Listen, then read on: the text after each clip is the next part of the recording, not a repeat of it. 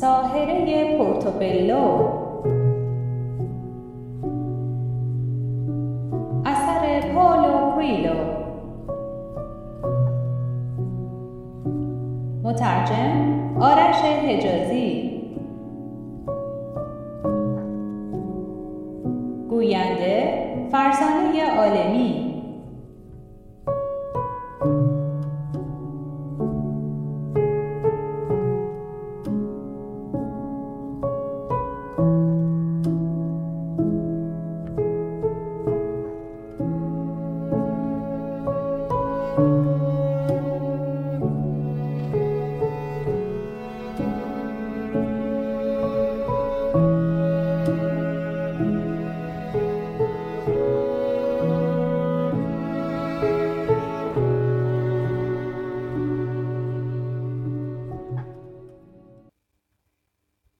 اپیزود پانزدهم آندرا مکین بازیگر خبر مثل آتش پخش شد. تئاتر دوشنبه ها تعطیل است. دوشنبه بعد خانه آتنا پر شد. همه ایمان دوستانی با خود آورده بودیم. آتنا همان برنامه را تکرار کرد. وادارمان کرد بدون نظم حرکت کنیم. انگار برای رسیدن به لقای ایاسوفیه به انرژی جمعی احتیاج داشت. پسرک باز هم آنجا بود و با دقت تماشایش کردم. وقتی روی مبل نشست موسیقی قطع شد و خلصه شروع شد. مشاوره ها هم شروع شد. همانطور که تصورش را می کردم سه سوال اول به عشق مربوط می شد. آیا فلانی به دوستی با من ادامه می دهد؟ آیا مرا دوست دارد؟ آیا دارد به من خیانت می کند؟ آتنا چیزی نگفت. چهارمین نفر که جوابی نگرفت تصمیم گرفت اعتراض کند. بالاخره دارد به من خیانت می کند یا نه؟ من ایاسوفیم حکمت کیهانی من به خلقت آمدم و همراه من فقط عشق بود. من آغاز و پایانم و پیش از من خاویه بود. پس اگر برخی از شما می‌خواهند نیروهایی را در اختیار بگیرند که بر خاویه استیلا داشت از ایاسوفیه نپرسید. از نظر من عشق همه چیز را میآکند. نمی‌توان آن را خواست. چرا که در خود فرجام است. نمی تواند خیانت کند. چرا که تملکی بر آن وجود ندارد. نمی تواند اسیر شود. چرا که همچون رود است و از کرانه هایش تقیان می کند. کسی که بکوشد عشق را اسیر کند باید که قطع کند سرچشمه ای را که عشق را تقضیه می کند و با این کار آبی که می تواند به او برسد راکت می ماند و می گندد. چشمهای ایاسوفیه در میان جمع می گشت. بیشترشان برای اولین بار آنجا بودند و شروع کرد به اشاره به چیزهایی که قرار بود اتفاق بیفتد. خطرات بیماری، مشکلات کاری، مشکلات روابط میان والدین و فرزندان، مشکلات جنسی، استعدادهایی که وجود داشت اما کشف نشده بود. یادم میآید که به طرف زنی تقریبا سی ساله برگشت. پدرت به تو گفت همه چیز چگونه باید باشد و یک زن چگونه باید رفتار کند. تو همیشه در جنگ با رویاهایت هستی و می‌خواهم در تو هرگز بروز نمی کند و همواره با مجبورم یا امیدوارم یا لازم است جایگزین می شود. اما تو خواننده عالی هستی. با یک سال تجربه تفاوت عظیمی در کارت ایجاد می کنی. اما من یک پسر و شوهر دارم. آتنا هم پسر دارد. شوهرت اول واکنش نشان می دهد. اما بعد میپذیرد و لازم نیست ایا صوفیه باشی تا این را بدانی. شاید دیگه خیلی پیر شده باشم. تو داری کسی را که هستی انکار می کنی. به هر حال مشکل من نیست. چیزی را می گویم که باید گفت. کم کم همه حاضران آن سالن کوچک که به خاطر کمبود جا نمی توانستند بنشینند و با اینکه هنوز زمستان بود عرق می ریختند و به خاطر آمدن به چنین مراسمی احساس حماقت می کردند. فرا خوانده شدند تا مشاوره ایاسوفیه را دریافت کنند. آخرین نفر من بودم. تو بمان. اگر می‌خواهی از دو بودن دست بکشی و فقط یک باشی. این بار پسرک در بغلم نبود. همه چیز را تماشا می کرد و انگار با همان مکالمه بعد از پایان جلسه اول ترسش ریخته بود. با سرم تایید کردم. برخلاف جلسه قبل که اعلام کرد می‌خواهد با کودک تنها بماند و همه خیلی ساده رفتند این بار ایا صوفیه پیش از پایان مراسم موعظه کرد. شما برای گرفتن پاسخهای قطعی اینجا نیستید. رسالت من برانگیختن پاسخها در خود شماست.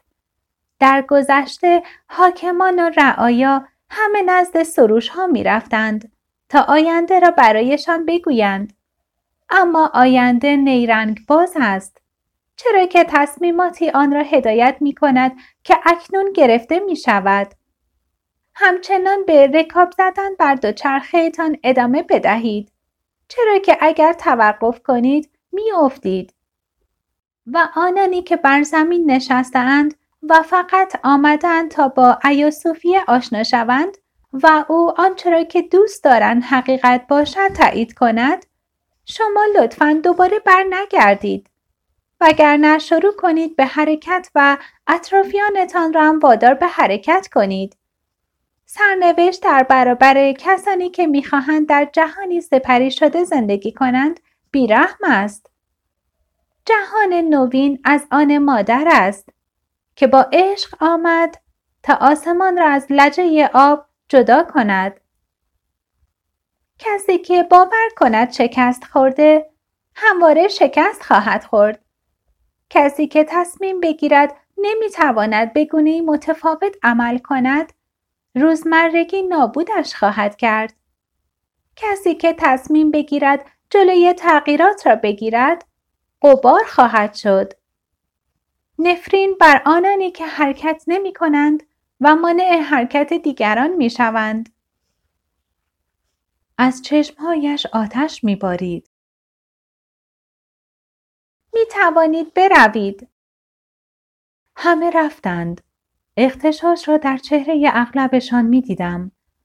به دنبال آرامش آمده بودند اما خشم نصیبشان شده بود. آمده بودند تا بشنوند چطور می شود عشق را در اختیار گرفت و شنیدند که شعله ای که همه چیز را می بلعد هرگز از سوزاندن دست نمی کشد. می‌خواستند مطمئن شوند که تصمیمهایشان درست است و شوهران و زنان و والدینشان راضیاند و تنها چیزی که یافتند کلمات شک و تردید بود. اما بعضی ها لبخند داشتند. به اهمیت آن حرکات پی برده بودند و یقینا از آن شب به بعد میگذاشتند جسم و روحشان شناور شود حتی اگر لازم بود بهایش را بپردازند مثل همیشه در سالن فقط کودک ماند و ایاسوفیه و من و هرون از تو خواستم تنها اینجا بمانی هرون بیان که چیزی بگوید پالتویش را برداشت و رفت. ایا صوفیه به من نگاه کرد و کم کم دیدم که دوباره شد آتنا. تنها جوری که می توانم این تغییر را وصف کنم مقایسهش با یک کودک است. وقتی عصبانی است آزردگی را در چشمهایش می بینم. اما همین که حواسش پرت شد و خشم از بین رفت ناگهان انگار این بچه همان بچه نیست که داشت گریه می کرد. آن موجود اگر بشود نامش را این گذاشت همین که ابزار تمرکزش را از دست داد انگار در هوا حل شد. حالا جلوی زنی بودم که خیلی خسته به نظر می رسید. برایم چای آماده کن. داشت به من دستور می‌داد. دیگر حتی حکمت کیهانیم نبود. کسی بود که مرد من به او علاقه داشت یا عاشقش بود. این رابطه ما می‌خواست به کجا ختم بشود؟ اما درست کردن چای نمی توانست اعتماد به نفس مرا از بین ببرد. به آشپزخانه رفتم. آب را جوش آوردم. چند برگ بابونه در آن ریختم و به سالن برگشتم. پسرک توی بغلش خوابیده بود. تو از من خوشت نمی آید. جواب ندادم. ادامه داد. من هم از تو خوشم نمیاد. تو قشنگی، خوشپوشی، بازیگری عالی هستی. صاحب فرهنگ و تحصیلاتی هستی که من هیچ وقت نداشتم. هرچند خانوادم خیلی اصرار داشتند. اما نامطمئنی، متکبری، مشکوکی. همانطور که ایوسوفیه گفت تو دو تایی. اما می توانی فقط یکی باشی. نمی‌دانستم یادت میماند در جذب چه گفته ای. پس تو هم دوتایی. آتنا و ایاسوفیه.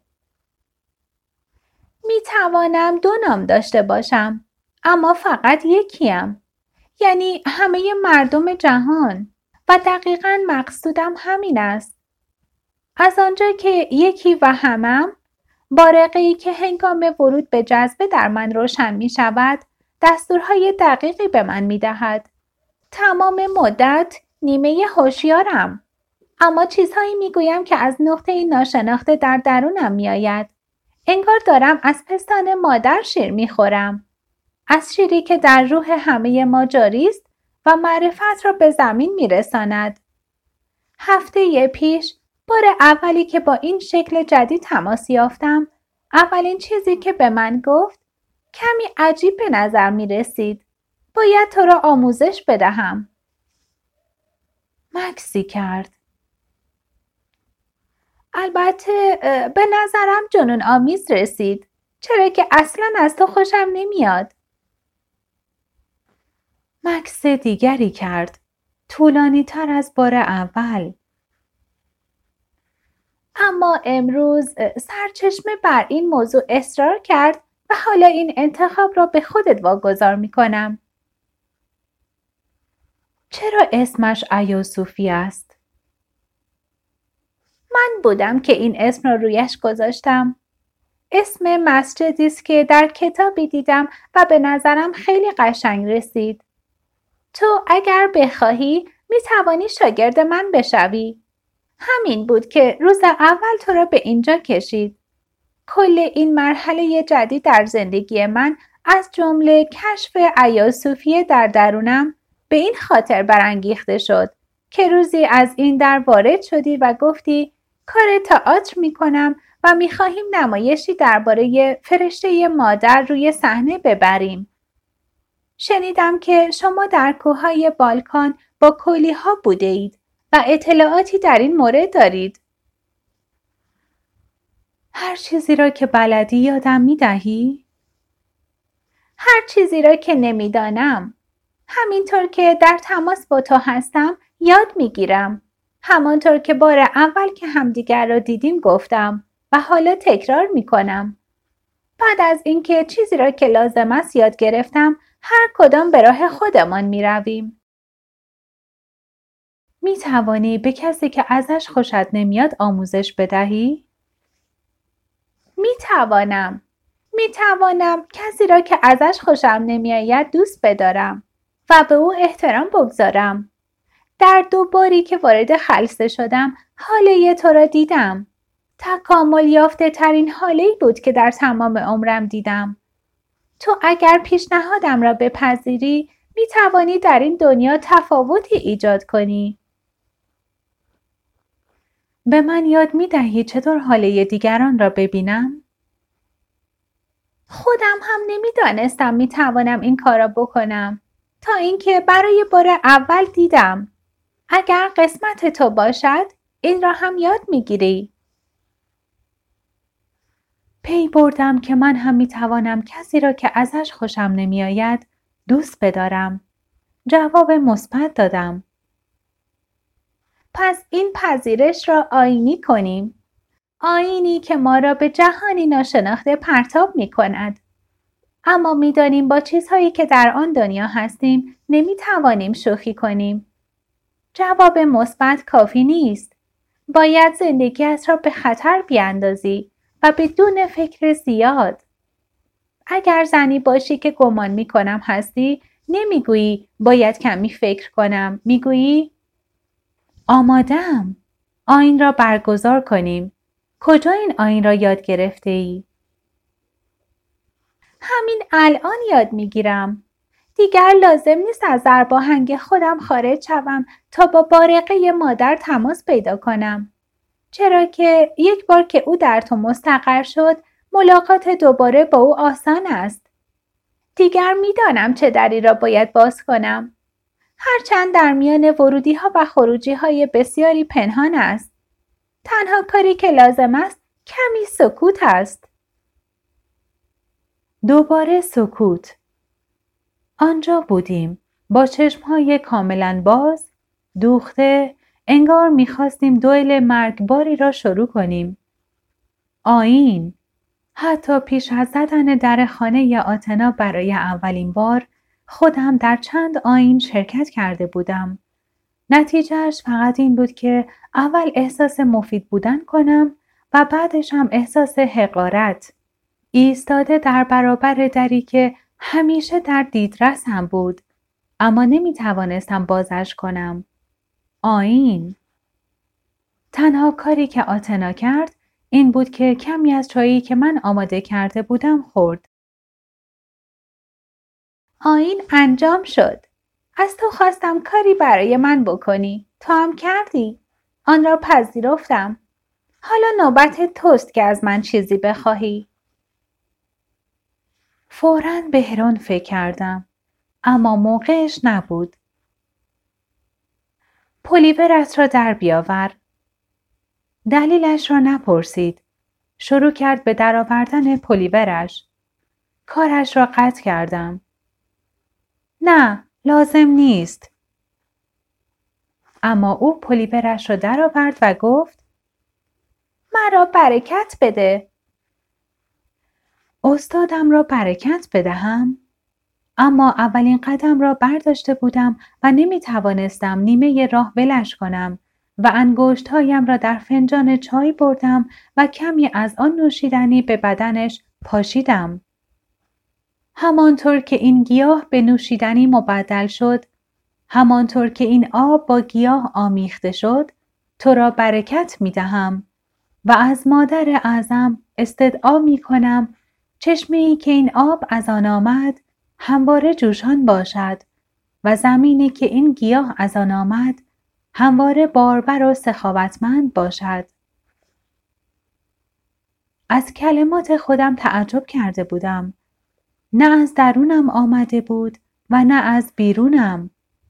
انگار همیشه آنها را می شناختم و بیشمار بار این کار را انجام داده بودم.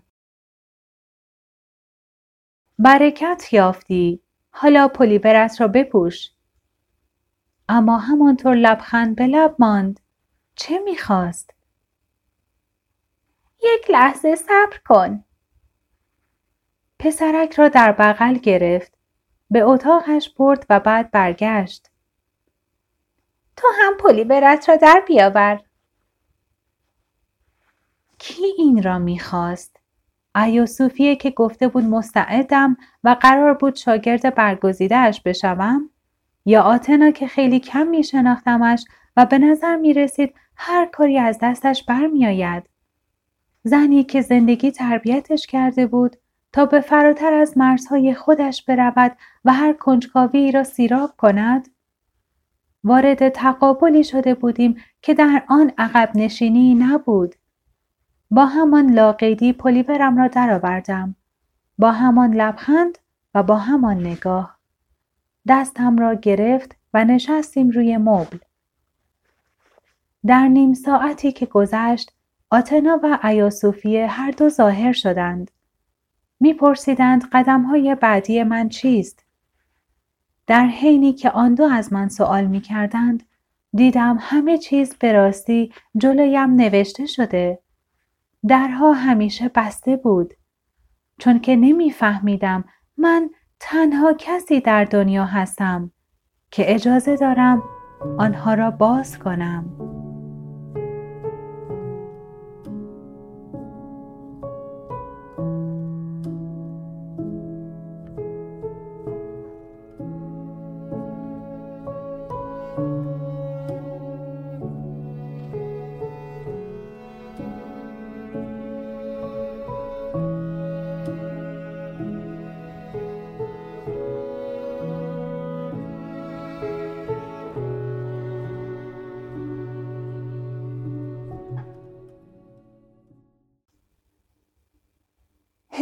رایان خبرنگار دبیر تحریری یک فیلم ویدیو به من می دهد و برای تماشایش به سالن نمایش می رویم. صبح روز 26 آوریل سال 1986 فیلم برداری شده و زندگی عادی را در شهری عادی نمایش می دهد. مردی نشسته و قهوه می خورد. مادری بچه به بغل از خیابان می گذرد مردم گرفتار سر کار می روند. یکی دو نفر در ایستگاه اتوبوس منتظر. آقایی مشغول روزنامه خواندن روی نیمکتی در میدان. اما ویدیو مشکلی دارد. چند خط ارزی روی صفحه بود. انگار ترکینگ ویدیو رو باید تنظیم کنیم. بلند می شوم تا این کار را بکنم. دبیر مانعم می شود. همین طوریست. نگاه کن. تصاویر آن شهر کوچک همچنان از صفحه میگذرد بدون اینکه هیچ چیز جالبی جز صحنه هایی از زندگی عادی داشته باشد موافقم می‌گوید شاید بعضی از این آدم ها می دونستن که در دو کیلومتری آنجا سانحه اتفاق افتاده. شاید می دونستن سی نفر مردن که عدد بزرگی است.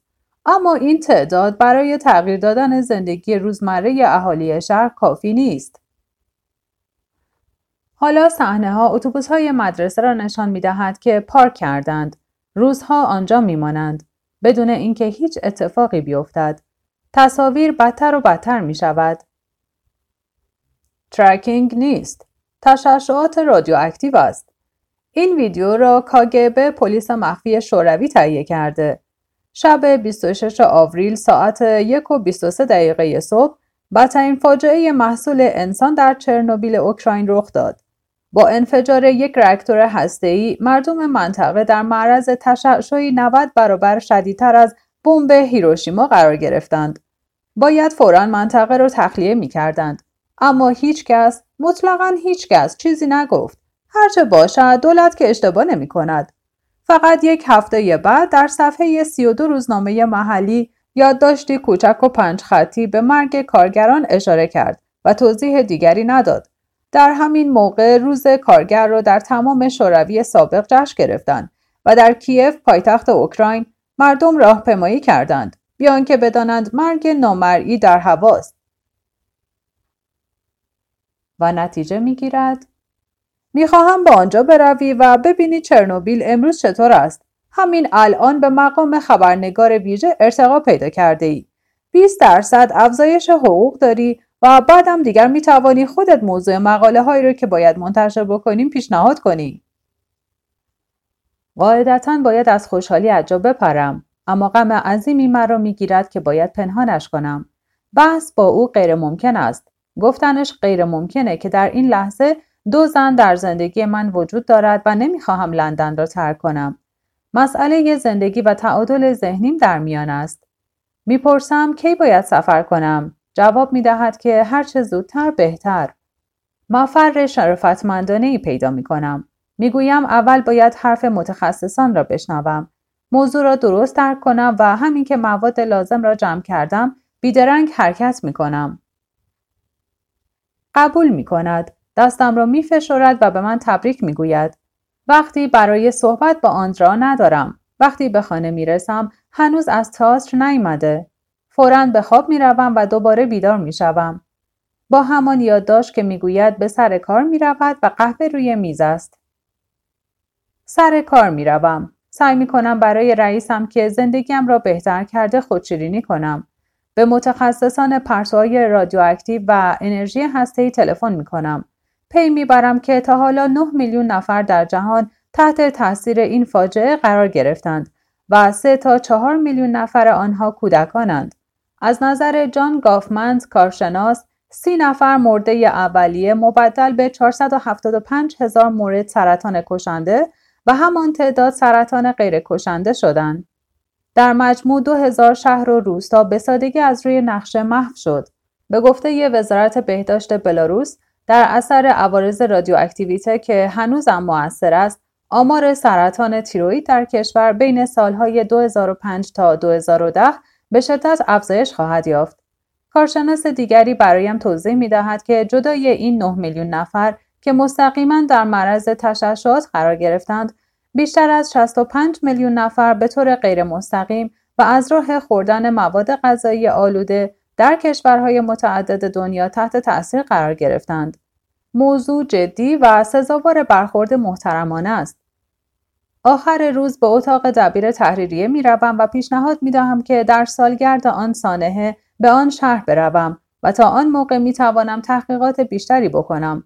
با متخصصان بیشتری حرف بزنم و ببینم دولت انگلستان چگونه با این موضوع همراهی کرده. موافقت می کند. به آتنا تلفن می کنم. هرچه باشد ادعا می کند نامزدی در اسکاتلند یارد دارد و وقتش است که از او تقاضای لطفی کنم. چرا که چرنوبیل موضوعی نیست که محرمانه طبقه بندی شده باشد و شوروی هم دیگر وجود ندارد. قول می دهد با نامزدش صحبت کند اما می‌گوید قول نمی دهد که جوابهایی را که می خواهم بگیرد. همچنین می‌گوید که دارد فردا به اسکاتلند می رود و تا جلسه بعدی گروه بر نمی گردد. کدام گروه؟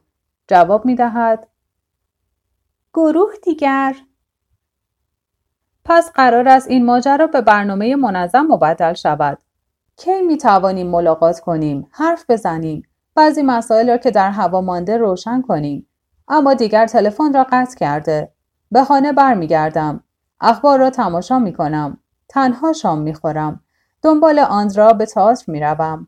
به موقع می رسم تا پایان نمایش را ببینم و در کمال تعجب به نظر می رسد کسی که آنجا روی صحنه است دیگر همان کسی نیست که تقریبا دو سال تمام با هم زندگی کردیم. در حرکاتش جادویی را می بینم. تکخانی ها و دیالوگ هایش را با شدتی ادا می کند که تا به حال ندیدم. دارم یک غریبه را نگاه می کنم. زنی که همیشه دلم می‌خواست کنارم باشد و متوجه می‌شوم که او را کنار خودم دارم و اصلا برایم غریبه نیست. موقع برگشت به خانه می‌پرسم صحبتت با آتنا به کجا رسید؟ خوب بود. چه حال؟ چه خبر از کار؟ خودش موضوع را عوض می کند. می‌گویم به هیجان آمدم. از چرنوبیل می‌گویم. علاقه ای نشان نمی دهد. شروع می کنم به این فکر که دارم عشقی را که داشتم از دست می دهم. بیان که عشقی را که می خواهم به دست آورم. اما همین که به آپارتمان می رسیم آن موسیقی ضرب را با صدای بلند می گذارد. توضیح می دهد که کپی گرفته و می گوید نگران همسایه ها نباشم. بیش از حد فکر خودمان را نگران آنها می کنیم و هیچ وقت زندگی خودمان را نمی کنیم. از آن لحظه به بعد آنچه اتفاق میافتد فراتر از درک من است دلم می‌خواست بپرسم آیا این را از آتنا یاد گرفته اما جرأتش را نداشتم بگو همیشه دلت می‌خواسته تجربه کنی چیزی را که تجربه کردی. اینکه آدم بگذارد شرایط او را به هر کجا می‌خواهد ببرد یک چیز است و صحبت خونسردانه درباره موضوع یک چیز دیگر. هیچ چیزی نگفتم. هرچند شک نداشتم که او جوابم را می‌داند. آندرا ادامه داد. بسیار خوب. همه اینها جلویم بود و نمی‌دانستم. درونم نقابی بود که امروز روی صحنه افتاد. متوجه تفاوت شدی؟ البته نور خاصی از خود میتاباندی. کاریزما نیروی الهی که در مرد و زن متجلی می شود قدرت فوق طبیعی که لازم نیست به کسی نشان بدهیم. چرا که همه تشخیصش می دهند حتی کسانی که کمترین حساسیت را دارند. اما فقط وقتی اتفاق می افتد که هجاب را بدریم برای دنیا بمیریم و برای خودمان به دنیا بیاییم دیشب من مردم امشب وقتی روی صحنه رفتم و دیدم که دقیقا دارم کاری را می کنم که خودم انتخاب کردم از خاکستر خودم دوباره متولد شدم. چرا که همیشه سعی می کردم کسی باشم که هستم. اما موفق نمی شدم. همیشه سعی داشتم دیگران را تحت تاثیر بگذارم. حرفهای سطح بالا بزنم. پدر و مادرم را راضی بکنم و همزمان تمام ابزارها را به کار می بردم تا کاری را بکنم که دوست داشتم. همیشه راهم را با خون و اشک و نیروی اراده باز کردم. اما امروز فهمیدم که راه غلط را انتخاب کردم. رویای من این را از من نمی‌خواهد. فقط کافی است خودم را تسلیم رویام کنم و اگر گمان کردم دارم رنج می‌برم دندانهایم را برهم بفشرم چرا که رنج میگذرد چرا داری این رو به من می‌گویی بگذار حرفم تمام شود در این سفری که به نظر می رسید رنج تنها قانون باشد به خاطر چیزهایی جنگیدم که به جایی نمی رسید. مثلا به خاطر عشق. مردم یا عشق را احساس می کنند یا هیچ نیرویی در دنیا نیست که بتواند عشق را برانگیزد. می توانیم وانمود کنیم که عشق می برزیم. می توانیم به هم عادت کنیم. می توانیم زندگی سرشار از دوستی و همراهی تجربه کنیم. خانواده به وجود بیاوریم و با وجود این احساس کنیم خلع دردآوری در تمام اینها هست. چیزی مهم کم است. به نام آنچه درباره روابط میان مردان و زنان آموخته بودم سعی کردم بر سر چیزهایی بجنگم که به زحمتش نمیارزید و این مثلا شامل تو هم می شود. امروز وقتی من هرچه داشتم دادم و احساس کردم که تو هم داری بهترین بخش وجودت را می دهی پی بردم که بهترین بخش وجود تو دیگر برایم جالب نیست. امشب میمانم اما فردا می‌روم. تئاتر آین من است. آنجا می توانم آنچه را می خواهم ابراز کنم و رشد دهم. داشتم از همه چیز احساس پشیمانی می کردم. از رفتن به ترانسیلوانی که باعث ملاقاتم با زنی شد که احتمالا داشت زندگیم را ویران می کرد و تشویق آن اولین جلسه گروه. اعتراف به عشقم در رستوران. در آن لحظه از آتنا متنفر بودم. آندرا گفت می‌دانم در چه فکری که دوست خانم تو مرا شستشوی مغزی داده. اصلا اینطور نیست. من یک مردم. هرچند یک نوع در حال انقرازم چرا که مردهای زیادی در اطرافم نمی بینم. اندک افرادی در آنچه که من خطر کردم خطر می کنند. مطمئنم و این باعث می شود تحسینت کنم. اما نمی خواهی از من بپرسی که کیم؟ چه می خواهم؟ چه آرزویی دارم؟ پرسیدم. گفت همه چیز می خواهم. هم سبعیت می خواهم و هم ملاتفت. می خواهم همسایه ها را آزار بدهم و در این حال تسلایشان بدهم. از مرد واقعی خوشم میاد. مثل تو مثلا. اینکه مرا دوست دارند یا از من استفاده می کنند مهم نیست. عشق من بزرگتر از این هاست. می‌خواهم عشق ببرزم و می‌خواهم بگذارم دیگران هم این کار را بکنند. سرانجام تمام صحبتی که با آتنا کردم درباره مسائل ساده ای بود که انرژی سرکوب شده را آزاد می کند. مثلا راه رفتن در خیابان و تکرار اینکه در اینجا و اکنونم. چیز خاصی نبود. هیچ آین اسرارآمیزی نبود. از حالا به بعد من و او همیشه همدیگر را دوشنبه ها می بینیم و اگر حرفی برای گفتن داشته باشم بعد از جلسه این کار را می کنم. هیچ میل ندارم دوست او باشم. به همان شکل او هم وقتی میل به درمیان گذاشتن چیزی داشته باشد به اسکاتلند می رود و با زنی به اسم ادا صحبت می کند که ظاهرا او را هم دیده ای و هیچ وقت برایم نگفته ای. اما یادم نمی آید. احساس کردم آندرا دارد کم کم آرام می شود. دو فنجان قهوه آماده کردم و خوردیم. دوباره لبخند زد. باز درباره ارتقای شغلیم پرسید. گفت نگران جلسات دوشنبه هاست. چرا که شنیده دوستان دوستان دارند افراد دیگری را دعوت می کنند و آن آپارتمان خیلی کوچک است. تلاشی غیرعادی کردم برای تظاهر به اینکه همه چیز بیش از یک حمله عصبی نبوده. یک بحران قاعدگی. یک قلیان حسادت. سرش را روی شانم گذاشت. صبر کردم تا خوابش ببرد. هرچند خودم خیلی خسته بودم. آن شب مطلقا هیچ خوابی ندیدم. هیچ احساس بدیومنی نداشتم.